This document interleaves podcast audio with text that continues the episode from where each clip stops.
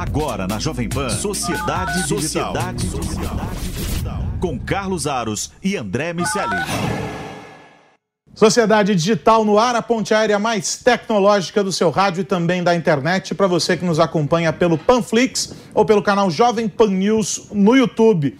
O programa de hoje, como a gente é, antecipou na semana passada, não é uma ponte aérea, porque o André Miceli está aqui no estúdio. Tudo bem, velhinho? Depois de quase um ano, uma ponte aérea local mais uma vez. mais uma vez. E vamos, vamos hoje fazer aquele catadão, né? Vários assuntos, vários temas que têm sido uh, uh, importantes aí para o noticiário uh, no mundo da tecnologia. Alguns deles porque tem um impacto, de novo, que é sempre o nosso objetivo aqui, porque tem um impacto importante no nosso dia a dia. Outros porque merecem um olhar especial para a gente entender o que está acontecendo e que também talvez lá na frente tenham algum impacto na nossa vida. Vamos começar? Vamos nessa. Primeiro assunto é o seguinte: o TikTok, o queridinho das multidões, está agora desenvolvendo um projeto piloto para quê? Para que os usuários, uma base grande, diga-se de passagem, só nos Estados Unidos são mais de 100 milhões de usuários. É talvez a, a grande plataforma do momento, já desbancou uh, o Instagram, já desbancou outros players. E agora eles têm um projeto piloto que é o seguinte: usar a linguagem do TikTok, né, o formato dos vídeos do TikTok, para que as pessoas se candidatem a vagas de emprego. Então, em vez de você preencher aquele formulário padrão para o seu currículo, que tal fazer um vídeo se apresentando e aplicando para uma determinada vaga? É um projeto piloto que vai terminar agora no final deste mês, mas que tem algumas empresas aí, multinacionais, que se interessaram e colocaram vagas ali e estão fazendo seleção. Não tem resultado ainda, a gente não sabe para onde vai, mas é uma proposta interessante que diz muito sobre as mudanças no mercado de trabalho e como as empresas estão se adaptando, se adequando de alguma forma para trazer os colaboradores para dentro do ambiente de trabalho antes da gente discutir essas transformações e falar um pouquinho sobre tudo isso, eu queria que a gente visse é, alguns desses vídeos. Separamos aqui alguns desses modelos. Está em inglês, são os, os primeiros que foram aplicados que estão lá é, disponíveis na hashtag TikTok Resume, mas já dá para ter uma ideia da graça. Se você está só nos ouvindo, corre lá no canal é, Jovem Pan News no YouTube depois para entender o que é que a gente está falando, porque é bastante visual. Mas eu vou tentar descrever de alguma maneira aqui. Solta aí. Hi, I'm Christian, and my entrepreneurial spirit led me to creating my own major at Berkeley, specializing in human-centered design and product development. Até aí parece normal, né? Tá se apresentando, dali um pouco começa ele usar aqueles efeitinhos de colocar foto, troca o fundo para mostrar projetos que ele já uh, participou, Uh, e ele vai fazendo essa narrativa mostrando, ó, já ganhei uma premiação XYZ, tudo no formato uh, do TikTok. E o que, que o TikTok fez? Como os vídeos são mais curtos e talvez para algumas pessoas resumir em um minuto o que elas já fazem ou podem fazer, eles ampliaram aí o tempo desses vídeos para que as pessoas pudessem fazer essas gravações. Alguns são mais comedidos, é o caso desse rapaz aí que a gente viu no vídeo. Tem outros mais engraçadinhos, que usam filtros, é, alguns tipos de animação, aquelas legendas com frases do tipo eu sou isso, aquilo e aquilo outro, muito no formato do TikTok. Essa moça aí, por exemplo, usa essas, olha lá, hire me, me contrate, legendou o vídeo, que é uma estratégia bem legal dentro do, do, do universo das redes desenhos, ela faz uns desenhos incríveis. Eu abri o perfil dessa moça para ver quem era ela, porque ela estava se candidatando. Olha os desenhos que ela faz, as ilustrações, cara, uma é melhor do que a outra, também mostrando as habilidades dela, o que, que ela é capaz de fazer, os interesses. Aí ela fala: Ó, eu sou dedicada, sou leal, aprendo rápido. Aí, enfim, cada um desses modelos. A minha pergunta para você é a seguinte, André Miceli. Você, se estivesse procurando um emprego, faria um vídeo desse para o seu futuro empregador? Olha, Aros, é, eu não sei, mas com certeza as novas gerações não vão ter caminhos diferentes desse. Sabe que é, você conhece bem, eu tenho dois filhos pequenos, Enzo e Theo entregam trabalhos na escola nesse formato, formato. já. E, e, é exatamente assim, com uso de filtros, com legenda. Ah, na prática, estamos criando uma geração que precisa em alguma instância, ser influenciador, influenciadora digital. Uh, os executivos têm feito muito desse tipo de atividade. A gente tem visto, especialmente no mercado de tecnologia, muitos executivos escrevendo, blogando, tweetando, instagramando e agora eles vão TikTokar. não vai ter muito jeito.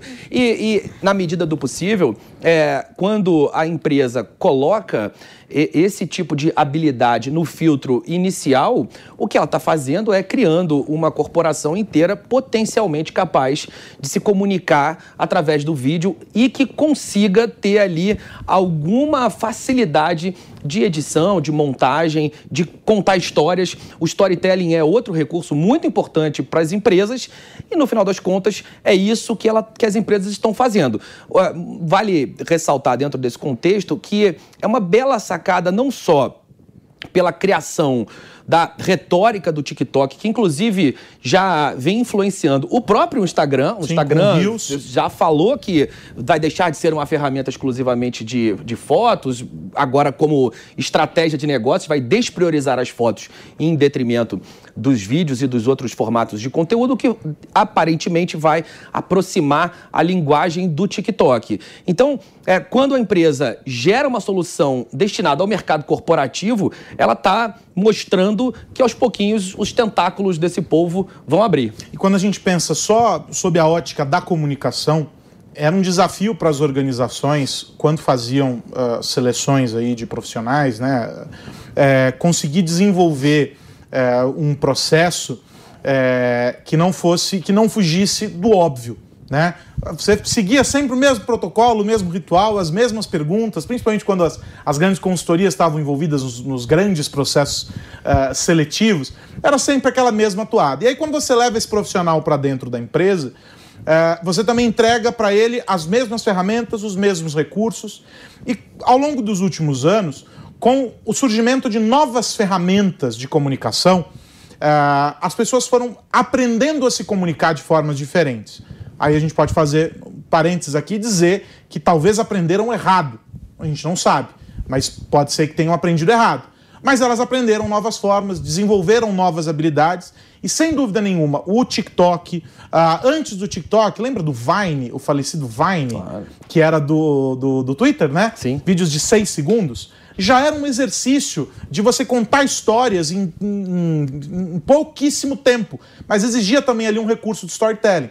Essas ferramentas elas foram se aprofundando, elas foram é, ganhando novos recursos para chegar no que a gente conhece hoje. E as empresas estão incorporando cada vez mais. É uma necessidade para o profissional saber explorar cada um desses recursos. Para quem já está no mercado há mais tempo, ou seja, não faz parte, é cringe, né? Para quem é cringe, é, está, faz parte das gerações mais velhas, a adaptação é difícil. Eu cheguei, a gente chegou a discutir aqui uh, a questão do, do, do, TikTok e como a adaptação para quem é mais velho para o universo do TikTok é complicada. Entender a linguagem, né, aquelas brincadeiras, porque tem ali um, um, um, um a sociologia vai entender que há um hábitos diferente para aquele ambiente. E, e existe mesmo. Só que para os mais novos é uma realidade muito comum, é muito natural. Então, eu acho que é o caminho, sem uh, dúvida nenhuma, porque é a maneira como essa galera consegue se expressar. É a maneira como eles conseguem explicar o que eles entendem sobre o mundo. Uh, e a gente discutiu há um tempo atrás educação. Aqui, uh, a gente falou sobre, sobre desafios e etc. É, e eu me lembro de, de, de, ter lido artigos, enfim, estudado a respeito do tema, e esbarrei com algumas questões sobre o quão difícil é, é para o professor hoje ensinar. Você mencionou os teus filhos, né? O quão, quão difícil é para um professor hoje ensinar usando a lousa, usando o caderno, usando esse universo estático em um mundo tão lúdico, em um mundo tão ágil, em um mundo tão interativo talvez a única maneira de se conectar com essa molecada seja usando desses mesmos recursos. Então, do ensino até o recrutamento do profissional, ou seja, quando eu estou formando ele e quando eu boto, pego esse profissional e coloco ele no mercado, usar essas linguagens é a única saída para estar em contato com essa geração. E o TikTok representa de maneira muito profunda a maneira como essa geração se comunica, como ela se expressa. Alguns vão encontrar pobreza nisso, outros vão encontrar uma riqueza absurda Eu tendo a ficar no meio do caminho. Eu acho que há uma pobreza grande em algumas propostas, mas há uma riqueza simbólica do ponto de vista de comunicação muito grande para esses recursos. E eu acho um golaço. Mas não acho que seja só esse o único caminho. O vídeo não pode ser o começo e o fim. Ele é, óbvio, uma parte do processo de seleção que testa algumas habilidades. Talvez teste as soft skills ele está buscando uma outra coisa que não aquilo que depois um treinamento, alguma coisa mais aprofundada, as empresas vão conseguir descobrir se aquele profissional é apto ou não. Você, você vê dessa maneira? Eu vejo, é, eu acho que existe um risco importante nesse processo que é o de homogeneizar a empresa. A gente sabe a importância da diversidade no processo de inovação. É evidente que é, quando a gente fala em diversidade, é, a gente não fala numa diversidade absoluta, há de se respeitar um conjunto de interseção de valores, comportamentos e crenças, mas quando a gente tem essa interseção respeitada e origens diferentes, características diferentes, as pessoas tendem a buscar soluções diferentes para os mesmos problemas e é dessa fricção que existe uma boa oportunidade de inovar. Quando você faz uma empresa inteira de TikTokers né, e pessoas que têm um comportamento muito parecido, você corre o risco de, de homogeneizar desnecessariamente a empresa. É claro que aquele velho aonde você vai estar daqui a cinco anos já não cabe mais. Não. Nem o mundo sabe. Cinco anos é muito tempo. Não dá mais para imaginar cinco anos, é, mas não dá também para imaginar é, uma empresa inteira de TikTokers. Agora, tem um outro lado da, do, do recrutamento que, que é muito interessante e que vai nessa mesma onda aí do uso da tecnologia, que são os processos seletivos feitos por máquinas. O primeiro filtro feito pela máquina. Será que se antes numa entrevista você conseguia mentir ou enganar, mentir acho que é uma palavra muito pesada aqui, para o selecionador, para o recrutador, é, e com a máquina é impossível fazer isso? Será que o filtro, a régua subiu demais? Que vieses a máquina está tentando combater e que vieses o uso da máquina acaba imprimindo nesse processo de seleção. Isso vem muito a calhar em um momento em que esse tópico, a diversidade, vem sendo discutido de maneira muito profunda dentro das empresas. Eu acho que é um exercício para quem nos ouve e é empresário, e para quem está nos acompanhando aqui e está no mercado de trabalho, são duas perspectivas diferentes, com desafios muito diferentes para uma mudança nessa dinâmica. Eu acompanhei ao longo do ano passado, tive a oportunidade de conversar com alguns executivos de empresas que digitalizaram todo esse processo de seleção.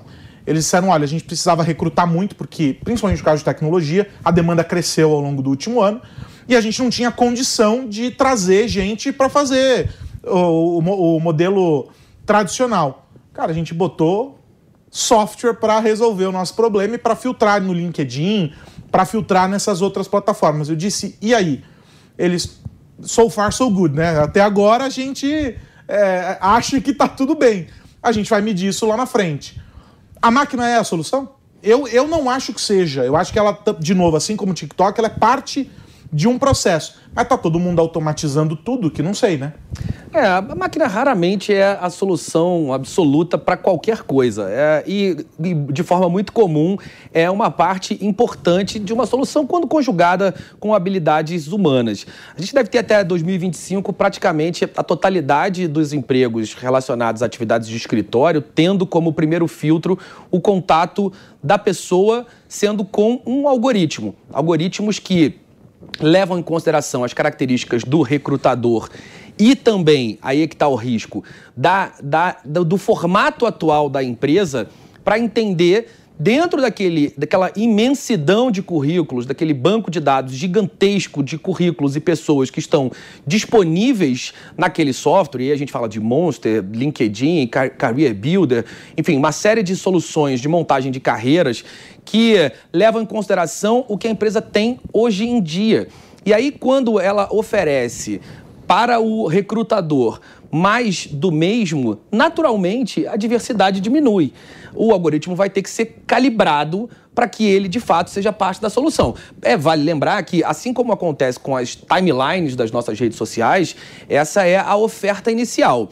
Mas assim como também acontece diante do nosso comportamento por exemplo, de um resultado de, de, buscas no Google, a gente raramente vai na segunda página e, e, aí quase nunca mesmo a partir dela. Eu vou dizer é, que eu acho que eu nunca cheguei na segunda pois página. Pois é, pois é. Eu tô tendo uma visão otimista, mas é, é, muito comum que os recrutadores fiquem ali naquele conjunto inicial de currículos que lhes são oferecidos e aí, naturalmente, vão ser oferecidos currículos muito próximos com o que a empresa tem atualmente, o que vai empobrecer a diversidade da empresa. De todo modo, eu acho que o, o recado para quem quem nos acompanha é o seguinte: se você é uma empresa, não abra mão desses recursos, mas entenda que é preciso humanizá-los.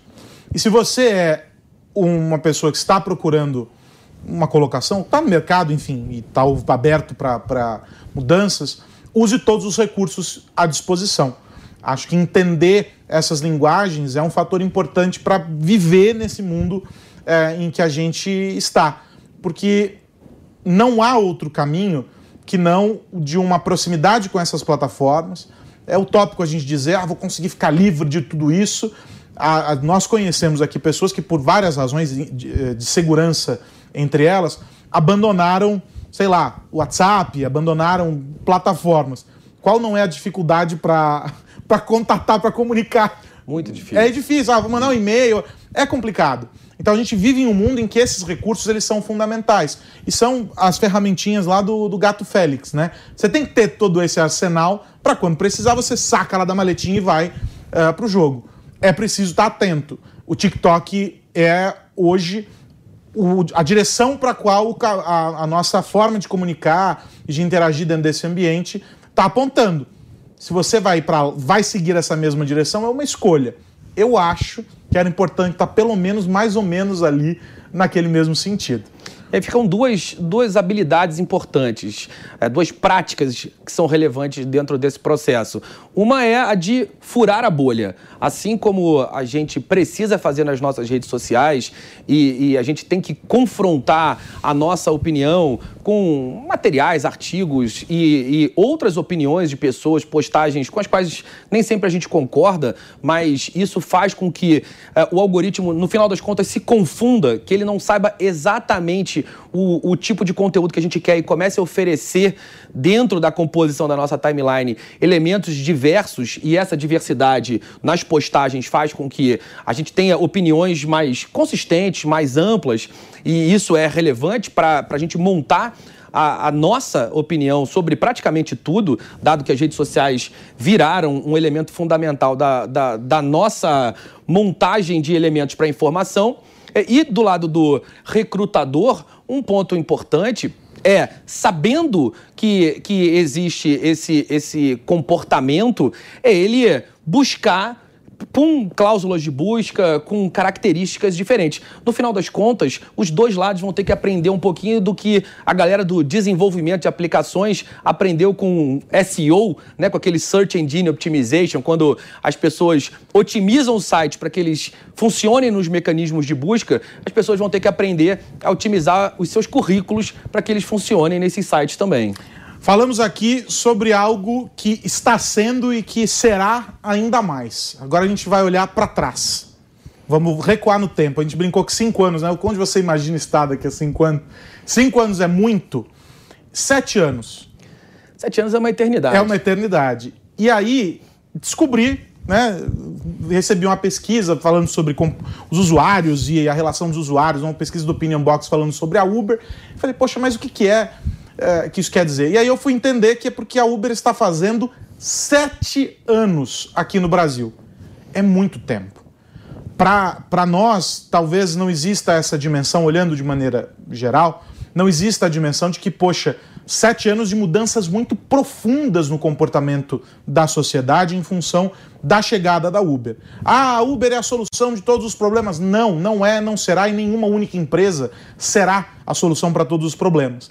Mas a Uber ela, é, ela foi determinante para abrir a porteira para uma nova realidade aqui no Brasil. Um movimento que vinha acontecendo em outros países e que chegou aqui dessa chamada economia compartilhada, que hoje a gente vai entender como a nova economia. Aliás, a recomendação do livro do nosso amigo uh, Diego Barreto, uh, que trata dessas questões em profundidade, uh, e que ajudou a definir políticas públicas para que os aplicativos fossem integrados ao processo de mobilidade dentro uh, das cidades brasileiras, para que um modelo diferente de escolha para o passageiro né, fosse definido. Ou seja, muitas transformações e tudo isso em sete anos. Quando eu olhei, falei, sete anos, eu falei, caramba, parece que foi ontem que eu acompanhei os debates da Uber lá nas audiências públicas na Câmara de Vereadores aqui em, em São Paulo, quando eles estavam discutindo o projeto de lei que viabilizou o transporte por aplicativos, enfim, todos os grandes debates. E aí eles, eles divulgaram alguns números que são bem interessantes, André. Em 2015, eram 6 mil pessoas dirigindo com o aplicativo que tinha chegado só há um aninho aqui no Brasil. Então, no primeiro ano, 6 mil. Hoje, um milhão de motoristas operam aqui no Brasil por meio do aplicativo. Já foram repassados entre motoristas e entregadores mais de 68 bilhões de reais pelos, pelo trabalho realizado ali por meio da plataforma. Começou com um serviço só, que era o Black. Já são mais de 50. Então, nós estamos falando de uma evolução muito rápida em um curto período de tempo, no melhor modelo das startups, né? nada diferente do que a gente acompanha com as startups, mas de transformações profundas, que para mim vão muito além da mobilidade. Sete anos. O que, que mudou na tua visão com a chegada da Uber aqui? Eu acho que essa é uma data interessante. Talvez os 10 anos fossem mais redondos e simbólicos, mas eu fiquei assustado quando eu vi que já faz sete anos. O 7 é cabalístico. a Uber é, no final das contas, um grande símbolo. É uma empresa que, de fato, botou de cabeça para baixo essa estrutura, criou na nossa cabeça o conceito de plataforma e acabou sendo replicado em diversos outros segmentos. A gente ouve falar de diversos serviços com a explicação de ah, é o Uber dos médicos, o Uber dos uh, faxineiros, o Uber da comida. É, é, então, a, a, Uber virou um sinônimo da economia de plataforma nesse primeiro momento, o momento de chegada, claro, foi a pioneira, chegou fazendo muito barulho, e de fato se apresenta como uma solução. Aí existem muitas discussões sobre a natureza do trabalho que é prestado, e, mas o fato é que não dá para descontextualizar e diminuir a importância dessas plataformas, ainda mais num momento tão conturbado quanto o que a gente vive. Você citou o Diego Barreto, que faz um excelente trabalho no iFood. Recentemente a gente o entrevistou para no, tanto aqui no Sociedade Digital Sim. como no Digital de Tudo, nosso podcast aqui na Jovem Pan. E a gente é, conversou um pouco com ele sobre qual a visão dele dessa relação e das críticas que as plataformas acabam sofrendo em relação a trabalhar, explorar o trabalhador, ou se você cria oportunidades ou se de fato você explora? Qual a visão dele dentro desse contexto? E ele deu opiniões extremamente sensatas sobre a, a gente está criando uma solução, as soluções é, vão acontecendo, amadurecendo, outros problemas vão aparecendo, a gente vai resolvendo esses problemas à medida que eles acontecem. A gente não quer explorar ninguém e o que a gente vai fazendo é inserir elementos como seguro, benefícios que de alguma maneira sejam capazes de atrair trabalhadores qualificados, mais legais, interessantes para a nossa plataforma. E o que a gente entende é que, aos poucos, isso vai acontecer nas outras plataformas. Um dos principais custos da operação da Uber no mundo inteiro é o da captação de motoristas, porque apesar de existir um, um, volume muito grande, nem sempre, obviamente, todos esses caras estão na rua. Muitas vezes são motoristas de final de semana, motoristas que estão cadastrados, mas fazem uma viagem. Às vezes o motorista concilia a volta do trabalho do escritório para casa como o momento onde ele liga o aplicativo e faz uma corrida para fazer alguma grana adicional ali. Então, esse tipo de alternativa, quando se apresenta, me parece extremamente saudável e que a gente vai ter que fazer como economia é entender o quanto uma plataforma é mais capaz de atrair gente boa e, à medida que atrai gente boa, presta serviços melhores. Quando presta serviços melhores, acaba lucrando mais e ganhando benefícios competitivos em relação às outras. Naturalmente, as melhores plataformas, tanto para o, a quem oferece o serviço quanto para quem contrata o serviço são aquelas que vão sobreviver. E tem um detalhe importante na construção dessa jornada da Uber aqui, uh, que é o fato de que abriu debate. Né? Alguém precisava iniciar essa discussão por aqui. Se foi do melhor jeito, se encontrou a melhor solução, a gente não consegue dizer. Talvez olhando hoje, sete anos depois, a gente encontre defeitos e deficiências que precisam ser supridas ali naquele texto. É, mudanças é, em outras legislações para atender é, as, a nova realidade. Mas é assim que funciona a inovação, né? O processo de inovação é isso. Você primeiro vai lá e faz, arrebenta com qualquer paradigma e depois você reconstrói. Você começa a, a entender que um novo momento surge, um novo ecossistema vai se desenvolver a partir daquilo. As outras plataformas que vieram no conceito da uberização, elas melhoraram aquilo que era vício, otimizaram aquilo que já era uma virtude, outras acentuaram os vícios e foram expurgadas, mas é um processo que ele demora tempo. E só quem pode ser o juiz, o grande árbitro dessa questão, é o cliente. E o cliente nas duas pontas, como, como você mencionou.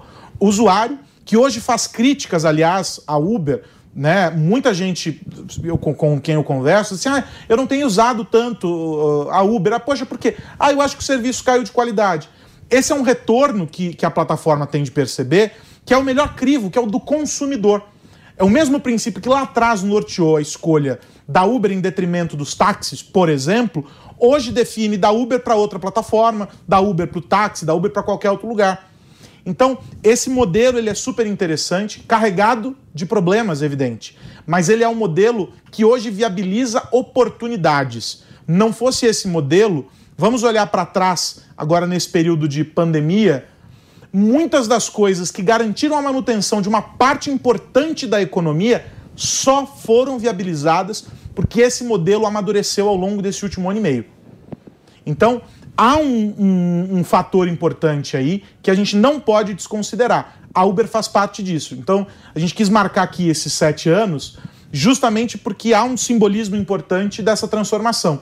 Sete anos, sendo que praticamente nos últimos dois uh, operou diante de uma nova realidade, junto de outras plataformas. Talvez a unidade de entregas tenha crescido mais do que a de transporte, porque as pessoas não estão circulando tanto e etc mas é revelador de uma transformação na nossa sociedade.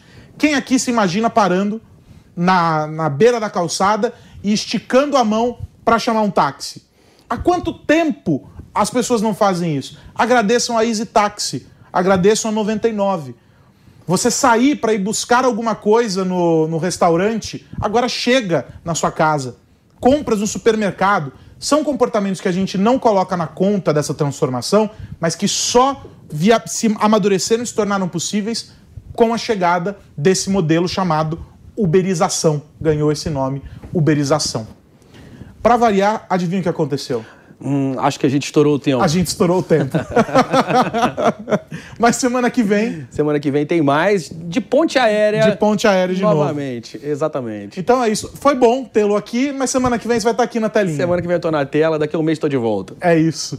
E a gente está de volta na semana que vem. Você continua nos acompanhando aqui na programação da Rede Jovem Pan News no rádio, na programação da PAN no Panflix ou no canal Jovem Pan News no YouTube. Sociedade Digital discutindo os impactos da tecnologia no seu dia a dia.